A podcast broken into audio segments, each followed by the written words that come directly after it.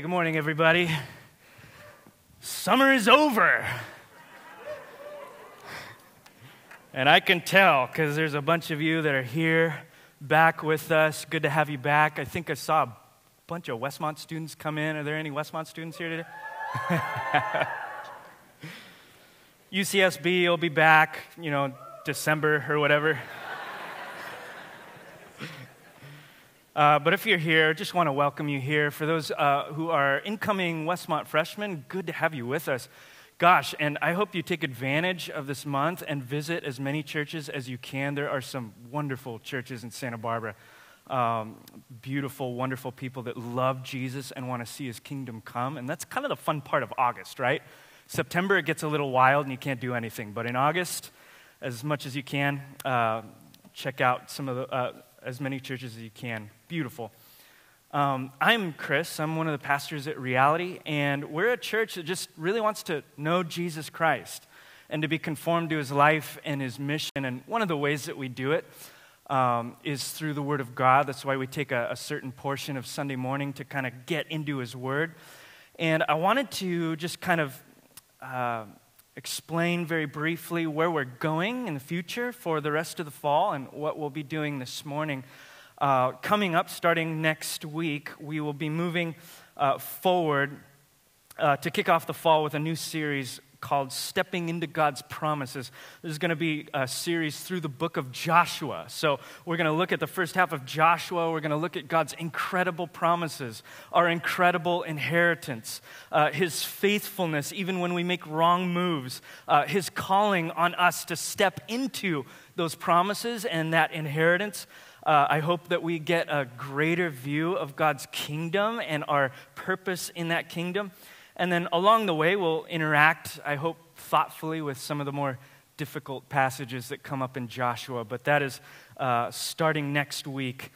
Uh, today, we're kind of uh, in between the summer and the fall, and we just got finished with uh, First Peter, which was largely about suffering. If you're a Christian, you're going to be pulled into a lot of suffering and how to navigate that. And where we're going in the fall is into God's promises, what that looks like. And so the, su- uh, the summer was suffering, the fall is busyness. And so right now, just kind of wanted to take a few minutes to recalibrate us, where, uh, whoever you are, and wherever you're going, uh, to recalibrate our hearts and our souls to true north. And so, if you would, without further ado, let's just turn in our Bibles uh, to Mark chapter 3.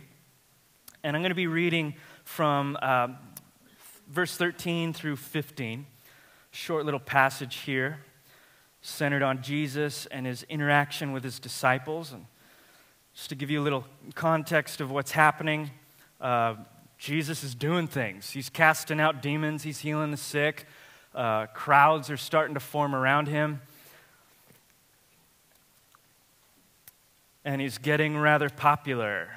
And he's getting active. And things are looking forward. And he's looking to be very active and busy. And he pulls this move with his apostles that I, I just want to spend the next 40 minutes looking at uh, in Mark chapter 3 verse 3, uh, 13 through 15.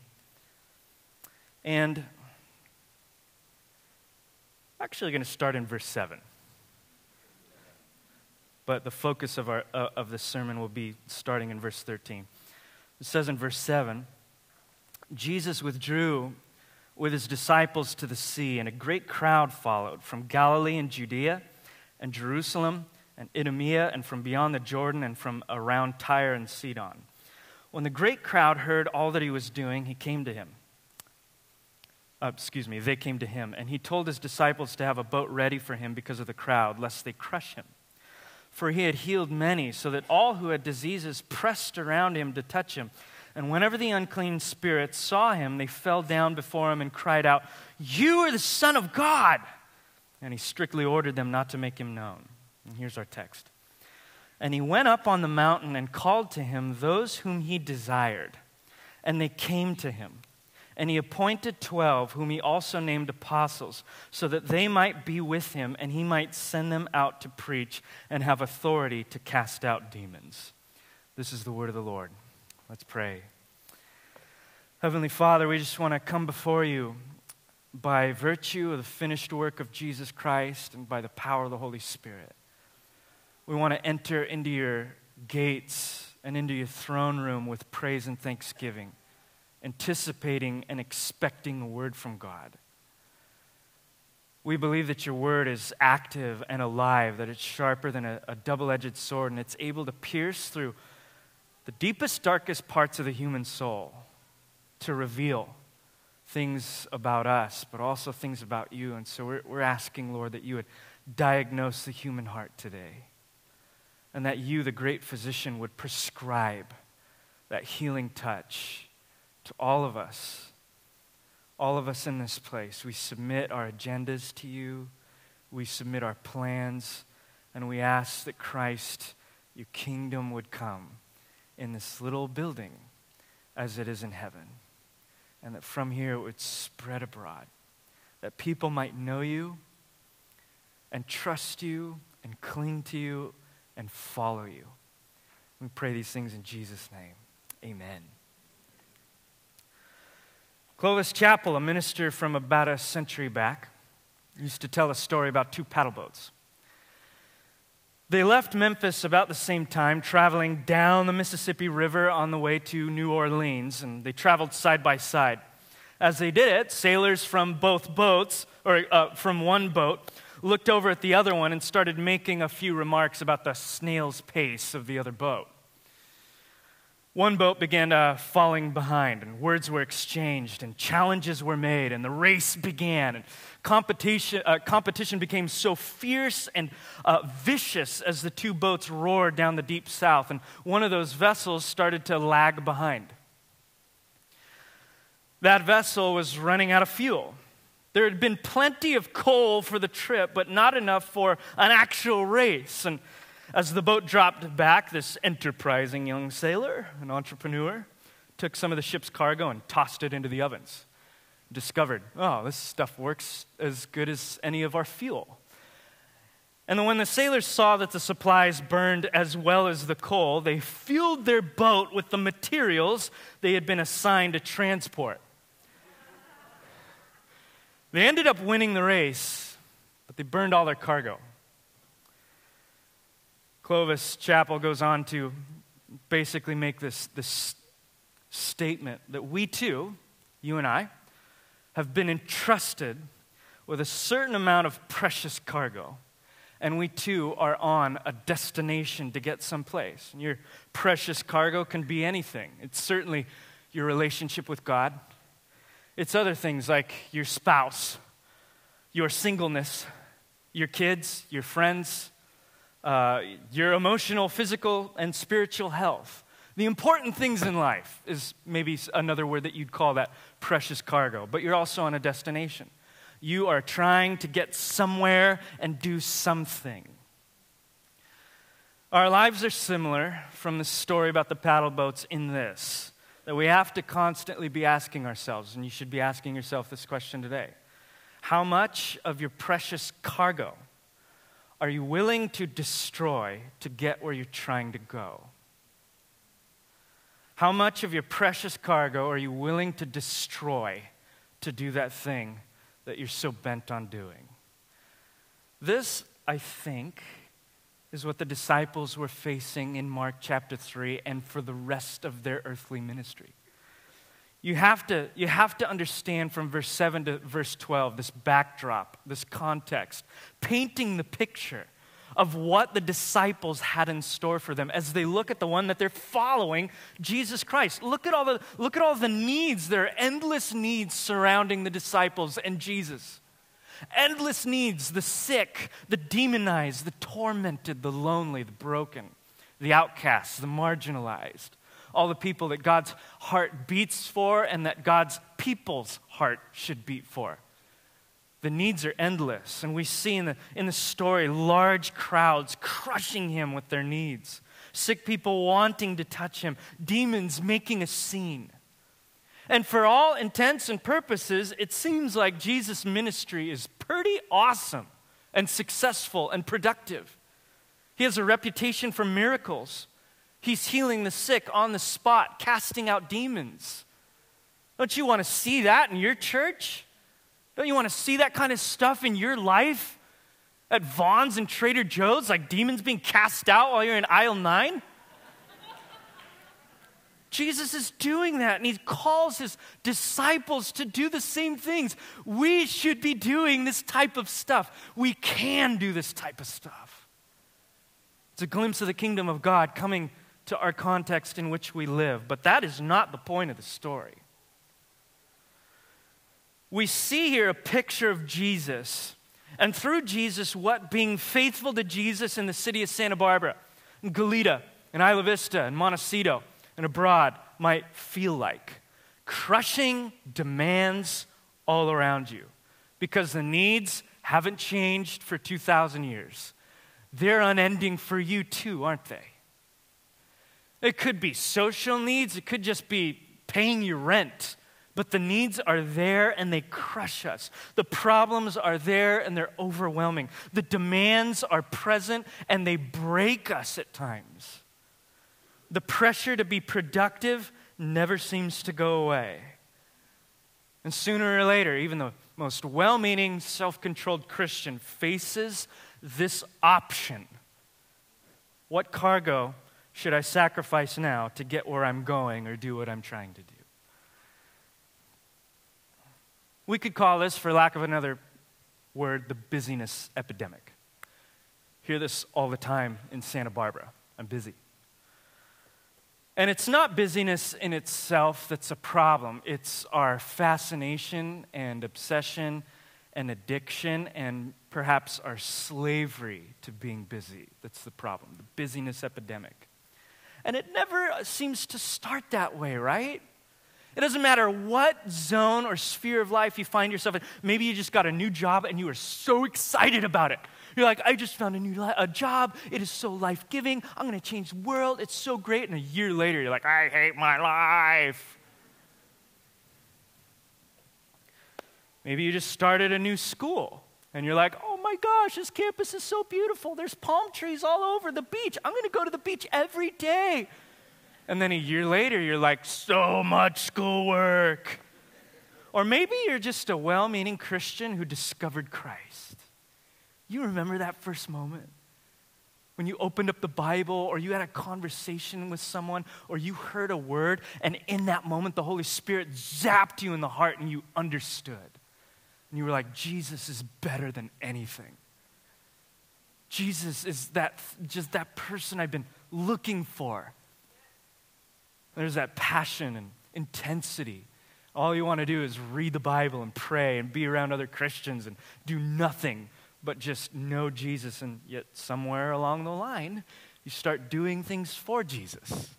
And it starts off good until you, you start to realize, you look, you look back and you start to realize that you are doing more things for Jesus, so many things for Jesus, that you don't have any time to be with Jesus. You look at Christianity and the substance of what it is in your own life, and you're just the only word that you have to describe it is busy. Busyness might be a means to an end. It's not necessarily bad to be busy. Busyness may be a means to a very good end, but in the busyness epidemic, it becomes the end with no end in sight. Elizabeth Kolbert, writer for The New Yorker, tells a story about how in 1928 uh, there was an English economist by the name of John Maynard Keynes who composed this short essay predicting something. He, he basically saw how over the years the country had been progressing. There was a boom in technology, more money was being made, the cost of living was going down, people were being successful. And he predicted in 1928 that by 2028, the standard of life in Europe and in the United States would be so improved that no one would need to worry about making money anymore, and the result would be shorter work weeks. He predicted that our grandchildren would work about three hours a day. Now, that was in 1928. I think we're a little closer to 2028, so I have this question for all of you How's it going? Anybody working just three hours a day? Yeah, some of us, our children, my four year old, none of us, that's kind of laughable. That's not realistic. And Kolbert, in researching this failed theory, discovered over time that underlying it was this problematic assumption. And I quote It's this assumption that people work in order to, uh, to earn enough to buy what they need. It's that assumption that we're just there to work to get what we need, and once we have what we need, we'll be satisfied. And so, Keynes reason, she goes on, as incomes rise, those needs could be fulfilled in fewer hours. Workers would knock off earlier and earlier until eventually they'd be going home by lunchtime, and we'll all be just leisurely basking at Butterfly Beach, just sipping our lemonade. She goes on to say, But that isn't what people are like. That's not what I'm like. Instead of quitting early, they just find new things to need. And this cycle is strongly habit forming. Once you start getting busy in your workplace, it almost seems like that busyness spills into your relationships. And from your relationships into your family life, and your family life into your spirituality until you just look around at everything that you touch, and all you can uh, say to describe it is I'm busy. Work may not set us free, Elizabeth Kolbert goes on to say, but, and here's her diagnosis it lends meaning to our days, and without it, we'd be lost. We're busy for a number of reasons, and some of them are good. Not saying we shouldn't ever be busy. But one of those reasons, according to Kolbert, is that busyness seems to bring meaning to our life we feel more meaningful when it looks like we're doing stuff. Whether we're Christians, whether we're working a job, whether we're moms or dads, when we look and feel productive, we feel like our life has meaning and significance. This is her diagnosis. For many of us, we don't just become busy to work, we work to stay busy. You ever had one of these conversations? Hey, what are you up to? I'm just so busy. Busy doing what? Things? What kind of things? I don't know. I'm too busy to think about those things. I'm just so busy. Busyness brings our life meaning, so we think. But I just want to I just want us to ask honestly, does it really? Most of you here are probably pretty busy. Probably all of us are busy. We have to be busy to pay the rent. But is it making you fulfilled? Do you get home every day saying, Gosh, that was the best 10 hour day I've ever had? My soul is rested and I am fulfilled. I'm going to do this again for the rest of my life. I don't think anyone in this building would say yes to that. The objection is, you know, you might, you might say, well, yeah, that's wishful thinking, but you can't not be busy in a city like this. You have to, you have to work long hours. You have to be crazy in this town just to afford a single bedroom. There's no way around it. And that's true for a lot of us. The solution to busyness isn't laziness, it's just recalibration. Something that I think Jesus is attempting to do in his first disciples and through them to perpetuate through all of his disciples. Look at how Jesus redirects their and our priorities.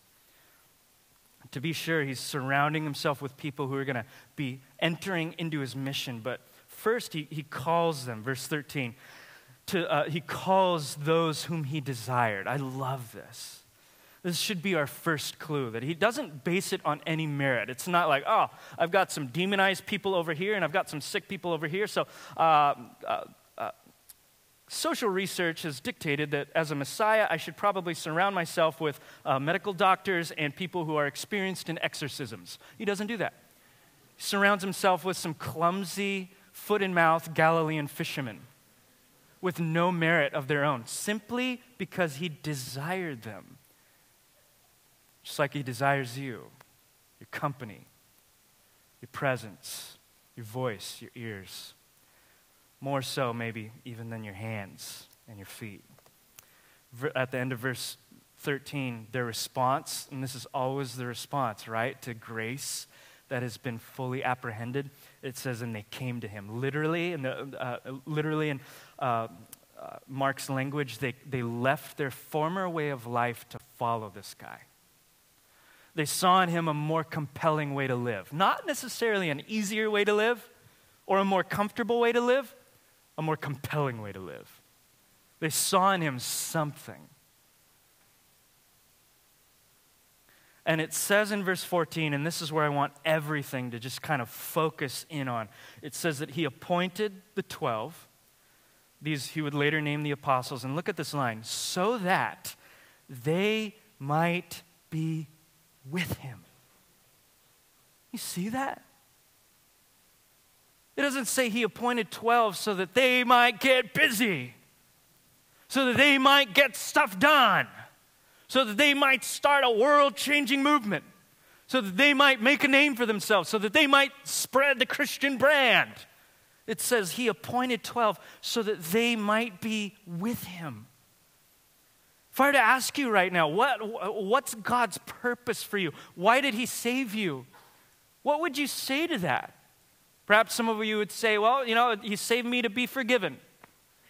And now that I'm forgiven, I guess, I don't know, just to hang out in the corner and try not to break anything in his living room. Some of you might say it's to make things right, and he made me right. Case closed. Some of you might say it's to satisfy the wrath of God. That's why he came, he, to satisfy God's wrath and save me from my sin. Others would say it's to fix bad people and bad things, among whom I am the worst. Others would say it's so that I can change the world. He saved me so that we can change the world. And there is an element of truth to a lot of those things, but that is not the primary reason that God came after you. He appointed 12 so that they might be with him. God's purpose for you, his primary calling on your life, is to be with him for eternity in deep, loving communion. Starting now, getting deeper as you go, and ending in a flurry of eternal awesomeness that the mind here now simply cannot pre- uh, comprehend. Our primary calling as Christians is not busyness, it's withness. He called them so that they might be with him. Withness. Withness precedes busyness. I'm not promising you that your life isn't going to be busy. I'm promising you that the Christian life, in the Christian life, uh, withness must precede busyness. We enter into the busy seasons having been with Jesus, filling the reservoir of our soul with the presence of the Almighty God who loves to commune with us and speak to us and nourish our souls. This is the reason that you were saved. We all know that verse in John 3:16, whoever believes in him would, be, uh, would have eternal life. He sent his only begotten son for that reason, but what is eternal life? Jesus in a prayer in John 17:3 says, "This is eternal life, that they may know you, the only true God, and Jesus Christ whom you have sent." Put those two pieces together. God sent his son, his only begotten son, that whoever believes in and follows that son would gain eternal life, which is defined by the Son as knowing Him intimately and knowing His Father. That is why people are saved. That is the primary reason why they are saved. You may say, well, what about all the needs? Didn't God go into the world? Didn't Jesus go into the world and meet those needs? Yes, he did. And the needs don't just disappear, and we're called to address them. In fact, in the next line, it says, Not only did he call them that they might be with him, but that he might send them out. There's that, that commission to mission, right?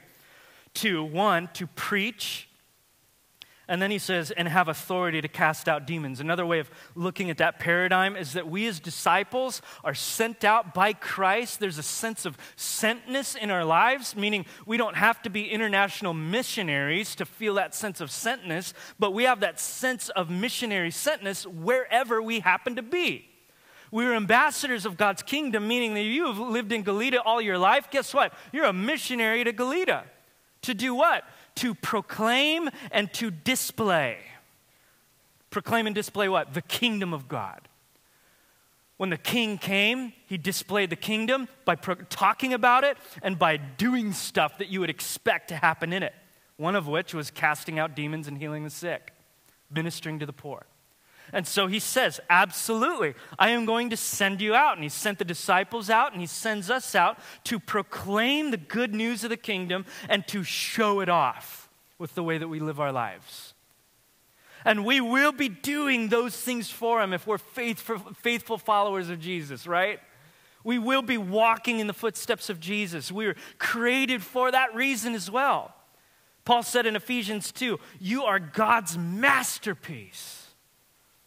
He has created you anew in Christ Jesus so that we can do good things that He planned for us long ago. So, yes, on mission to meet the needs for the glory of God and for the good of people. But our first and primary calling is intimacy with Jesus Christ. Mission comes from a deep reservoir of having spent time with Jesus. We don't nourish ourselves by being lazy and not busy and not doing anything productive. We nourish ourselves by filling our souls before engaging in mission. And this is something the disciples needed to be reminded of over and over, and you and I do as well. In fact, three chapters later, in Mark chapter 6, there's an occasion where all of this stuff gets to be fleshed out. And in Mark chapter 6, all sorts of different things are happening. John the Baptist just gets beheaded by Herod, kind of a big deal. Jesus described John the Baptist as kind of an important guy, maybe the most important guy ever, one of the last prophets in a line of prophets. And he gets beheaded at the uh, behest of this, uh, this mad king. And yet, in the middle of that, you have to imagine the disciples seeing that. And they're like, oh, Jesus is the Messiah. He's bringing his kingdom. Oh, but there's an earthly king. He just chopped the head off of like one of our best spokesmen. What's going on? And yet, even in the middle of that, they're casting out demons. He goes off and sends them two by two. They're laying hands on the sick. They're casting out demons. All of this stuff is happening. People are coming to the Lord. Converts are being made. People are being baptized. And they are flipping out, man. And it says in Mark chapter 6, I love this, verse 30, the apostles return to Jesus in the middle of this tension, all of this stuff happening in the world, and yet all of this kingdom just breaking out. And the apostles are like, Jesus, like, oh my gosh. You told us to go do stuff. And guess what, Lord? I we just got to be honest with you. We are crushing it. I prayed for this guy, and like 15 demons came out. It's incredible. Like, Lord, we are seriously slaying it right now. I don't know if you know how awesome we are. You should just come on a road trip with us and see we're doing it. Like you can go to heaven anytime. We've got this down. And Jesus, you know, he, his response to that, what we sometimes, you know, what I sometimes wish Jesus would say when I tell Jesus that I'm slaying it, when I'm under the illusion that I'm crushing it, uh, what I want Jesus to say to me, or people to say to me, is like, Good job, buddy. Here's a job promotion. Here's more influence. Here's a greater space for you to do stuff. And you know, here's another platform. Go do it. Get busy. Be productive. But that's not what he does. It says, and he said to them, Come away by yourselves now to a desolate place and rest a while. But Lord, we're crushing it. I know. I'm Jesus. But now that you've crushed it, come away from work and productivity and ministry and doing stuff and rest a while. Take a nap, talk to me, commune. Let's, let's chat. What he's doing here is fleshing out what he told them to do in Mark chapter 3. When he called them first and foremost to be with him, and then he would send them out. And once they got sent out and they started just actively doing kingdom stuff, he would then call them back to be with himself and to get filled up. Then he would send them out again, and then he would call them back to himself. Then he would send them out again, call them back to himself, filling them up that they might overflow in the world. He would go on to say this elsewhere, explaining why in John chapter 15 when he said, Abide in me, and I in you. As the branch cannot bear fruit by itself unless it abides in the vine, neither can you unless you abide in me. I am the vine, you are the branches. Whoever abides in me and I in him, he, he it is that bears much fruit. For apart from me, you can do nothing. Come back. Come back and, and be with me for a little bit. Come back and be with me for a little bit. We are called to be engaged in God's mission for his glory in the city of Santa Barbara and to the nations. And for the love of people all around us. We are to have eyes that peer outside of our own little communities. We are to do those things. But that mission has to come as a direct result of a soul that has been regularly, constantly, and deeply nourished by being in the presence of the living God. You were meant for that. That's why one of the core values of our church here is a little saying we've been saying for years ministry flows from intimacy. Meaning, what we do has to flow out of who we are and who we're with, if that makes any sense what we do has to flow out of being with Jesus. And when I say ministry, I don't just mean vocational ministry like missionary work or intercessory prayer, preaching, or anything like that, you know, leading worship.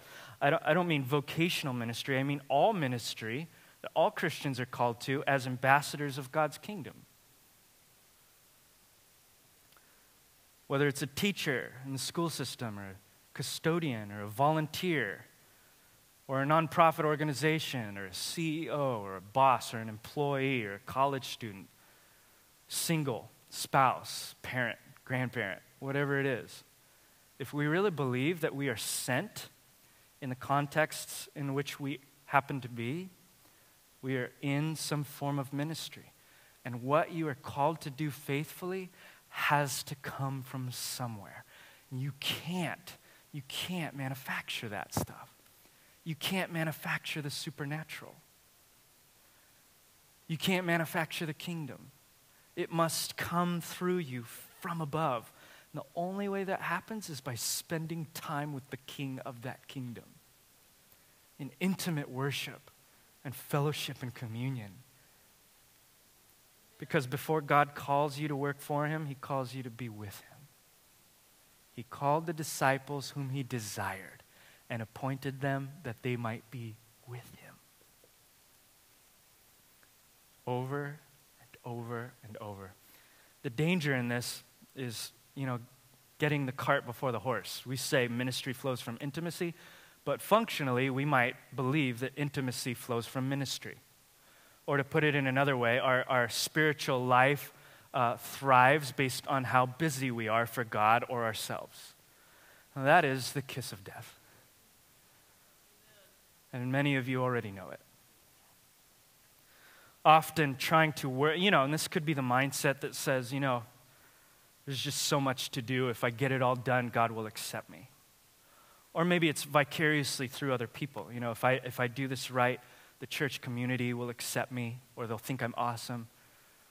I'll gain a you know respect in this particular environment or whatever it is. The list of ways we describe it is endless, but it's essentially intimacy, intimacy flows from ministry, and that is the kiss of death. It often leads to burnout and disillusionment and spiritual dryness. And that is the place where Christians begin to wonder what in the world is the point of this Christianity thing? That's the point where Christians start to get disgruntled with religion and religiosity. That's where Christians begin to jump ship because you were already busy and unsatisfied, but then you just added busy and unsatisfying religiosity to your busyness and unsatisfying life. And you can already do that apart from religion. And so some of you are doing that and you're asking yourselves, what, is the, what do I have to benefit from following Jesus? Well, if that's the version of Jesus that you're following, nothing. But let me tell you something, brothers and sisters, that ain't the real Jesus. The empty religiosity that some of us are a part of and enslaved to is not part of God's desire for you. Active, engaging mission? Yes. Busyness coming along every now and then? Yes. Empty, dry, soul sucking religiosity? No. Perhaps you're there, you know, you became a Christian in faith and it was marvelous at first, but you slowly drifted back to just doing, doing, doing, doing until that became your identity and over time it became your master. And maybe today you're asking, how do I get free from this? How do I go back to the to that oasis that I used to know? Jesus once speaking through one of his apostles, John, who was writing the book of Revelation, speaks this very thing. What, what do I need to do in this situation? He speaks this to a, an entire church. It was a church in Ephesus. It was very interesting that Ephesus, when Paul wrote the, the book to the Ephesians, they were crushing it. And he was writing to them, writing to them about their faith, and he was like, Gosh, you guys are so full of love and the Spirit. Gosh, you're amazing. Keep charging. You're awesome. There was no rebuke in it like you would find in Galatians or Corinthians. The Ephesians were growing and spiritually maturing, and they were on mission. And then Revelation is written 40 years later as that generation had the chance to grow up. And Jesus, speaking through John, addresses that very church. And you know what he says? Well, I'll read it to you. Revelation chapter 2, verse 1 through 5. To the angel of the church in Ephesus, write the words of him who holds the seven stars in his right hand, who walks among the seven golden lampstands. So, in other words, Jesus present with the church. He says, Ephesus, I know your works, your toil, and your patient endurance, and how you cannot bear with those who are evil, but have tested those who call themselves apostles and are not, and found them to be false. I know you're enduring patiently and bearing up for my name's sake, and you have not grown weary. You know what Jesus is saying to the church right there? You guys are crushing it, man. You're so on mission. You're so productive. You're doing stuff. Then he says something that is simply not worth the part that has come first. I have this against you that you have abandoned the love you had at first. Remember, therefore, from where you have fallen, repent and do the works that you did at first. In other words, he's saying, Hey, you're doing a lot of stuff for me, but you've forgotten about being with me. And I want you right now, what he says at that, at that, uh, in that last uh, phrase, in that last sentence, is repent. Stop doing what you've been doing and come back to what you used to do. In fact, look at the, the distance that you have fallen. Go back and do the things that you used to do at first. You remember how just innocent and naive and reckless and silly our lives were when we first started following Jesus? It was so simple and passionate and full of faith. And we were like, Jesus is everything, and I just want to know him. And over time, it, we complicate it. And Jesus is saying to some of you, uncomplicated. Because I'm not as complicated as you make me out to be. I just want to be with you. Things will flow out of that, but I just want to be with you. Repent of your busyness and go back to what you used to do when we were like this.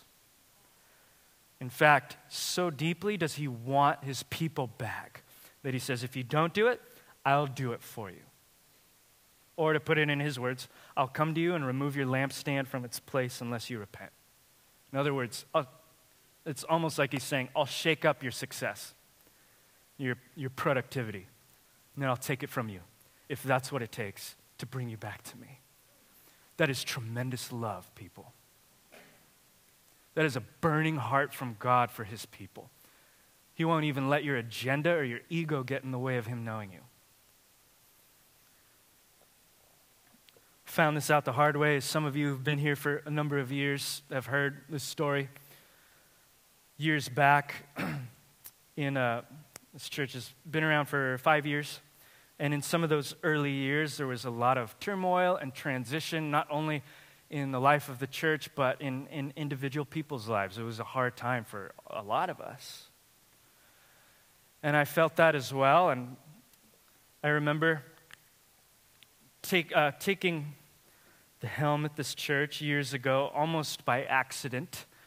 Um, when the pastor at the time, Britt Merrick, his daughter was going through a bout of can- uh, cancer for the fourth time and, and died as a result. And so I stepped in and we've been here ever since, loving it.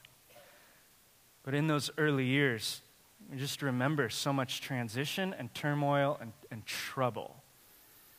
And to mark that first day, the first day that I took over, the church uh, shrunk in half almost overnight. And I lost a bunch of my friends for a variety of reasons from betrayal to disqualification to sin to just brokenness. As a result of that, my wife and I felt lonely and isolated. Uh, to top it off, we had our second kid, and he hated me, which always makes things easier. He doesn't hate me anymore, he loves me.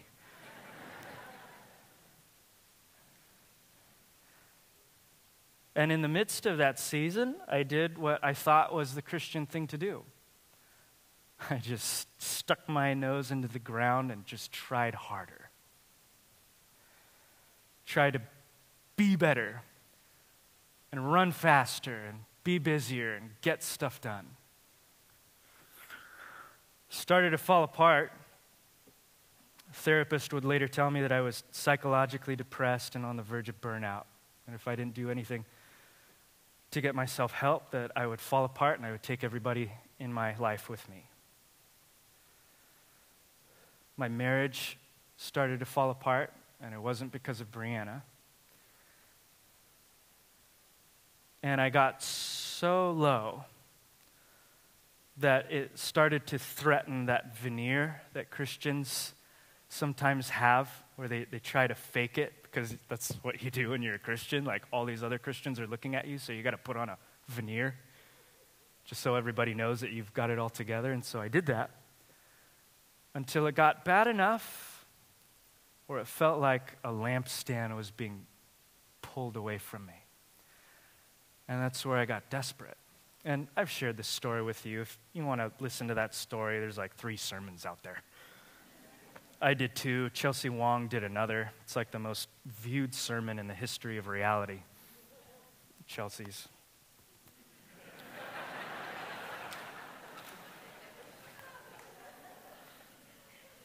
It is, actually. It's really good. And that, her message reverberated through a lot of us, I think. A lot of us began to get really desperate, myself included. And to make a long story short, there were really three elements in that that healed me, brought me out of that. I'll, I'll just share two. One was this understanding of our emotional health, how God made us uh, that, that self awareness of that emotional side of the human soul, being able to look deeper than, than the surface and the veneer to see what's really going on for me, that, that was like, oh man, I've got a lot of bitterness and anger. I have a lot of people pleasing. Uh, I have thin skin, like just so many things that I was ashamed to look at that had to get prodded and brought to the top for God to heal. So there was a sense of like, opening and looking deep into the darkness. But one thing I never shared in those weeks past was that there had to be more than just looking into the darkness. That would scare most people, looking into the darkness, Chris's soul. There also had to be a filling of the darkness with light. And for me, that was prayer, you know. And I'd grown up my whole life praying one way through intercession, which is a wonderful and powerful way to shake the heavens. But I turned it into another way to be productive. Little by little, people like Julie Barrios from San Francisco, Ben Patterson, just began to teach me how to just be silent and to just be in God's presence. And in those moments of looking deeply in at the mess that I really was and was afraid to look at, and allowing the presence of God to fill it and to speak to me. He begin to restore me and heal me and put my family back together, put my mind and my soul and my heart back together. But you have to understand that happened because of the original call of God on all disciples' lives. I am first and foremost calling you to be with me, not primarily to work for me. Some of you are worn out today. And I just I want to ask is it possible that it's because you have lost sight of your calling? Well, no, I haven't. I'm doing more for the Lord than I've ever done. You don't even understand, bro. Up there preaching your little sermons. I've got a nonprofit. I'm healing the sick. I'm making socks for orphans. What? oh, that's awesome. But I, I don't mean that calling. I mean the one thing that Mary over Martha so discerned. The calling that matters more than any, that you might be with him. Have you forgotten that one? And if you have, I don't want you to feel guilty or ashamed. I want you to be drawn back by the kindness of God, who, guess what, longs to have you back. Not just now, but do you understand that He created you for this purpose? Ephesians chapter 1 verse 4 through 5 says even before he made the world God loved us and chose us in Christ to be holy and without fault in his eyes. God decided in advance to adopt us into his own family by bringing us to himself through Jesus Christ. This is what he wanted to do and it gave him great pleasure. Do you believe that? Before the world existed, listen, before you had an opportunity to do anything or fail at anything. God wanted to be with you. And He takes great pleasure in being with you. That's a whole lifetime of adventure and struggle. And we'll try to work that out as the months go on, but let's just, let's just dip our feet in the pool this morning. I'm going to ask the worship team to come up as we transition in worship through song. And, you know, there's maybe ways that you might want to reconnect this morning.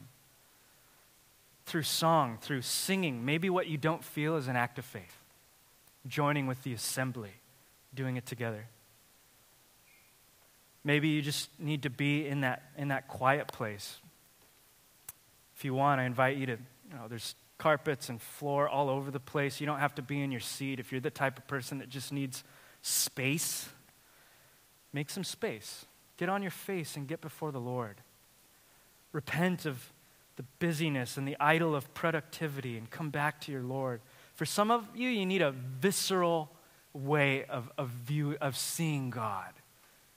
For you, you might take the sacraments, the bread and the, the cup, and taste and see that the Lord has been good to you. There's sacraments to the uh, right and to the left. Also, up on the mezzanine floor up there, there should be. Maybe you don't even have the words to pray to God, you don't even know what to say. There's prayer teams to both sides, also upstairs. Love to pray for you. Anything that you need. Let this next few minutes be a time of ministry. We love to worship here, and we, we usually aren't in any hurry. To you, I would say, slow down marinate. Allow the Holy Spirit to lift your eyes upon the person who most deeply matters. And let him minister to you today. Heavenly Father, may your will be done today. May you remind us of your unending, faithful love. That you are truly slow to anger and abounding in loving kindness. That your name is great that your kingdom is coming, that your church is unstoppable because of you. In the midst of all of that excitement and all the suffering that comes with it, we just want to ask God that you would minister to us, that we would learn to drink deeply at the fountain of life. And we just declare together what the disciple so accurately confessed. Where else will we go, Lord? You alone have the words of eternal life. May your words spring into our hearts today as we worship.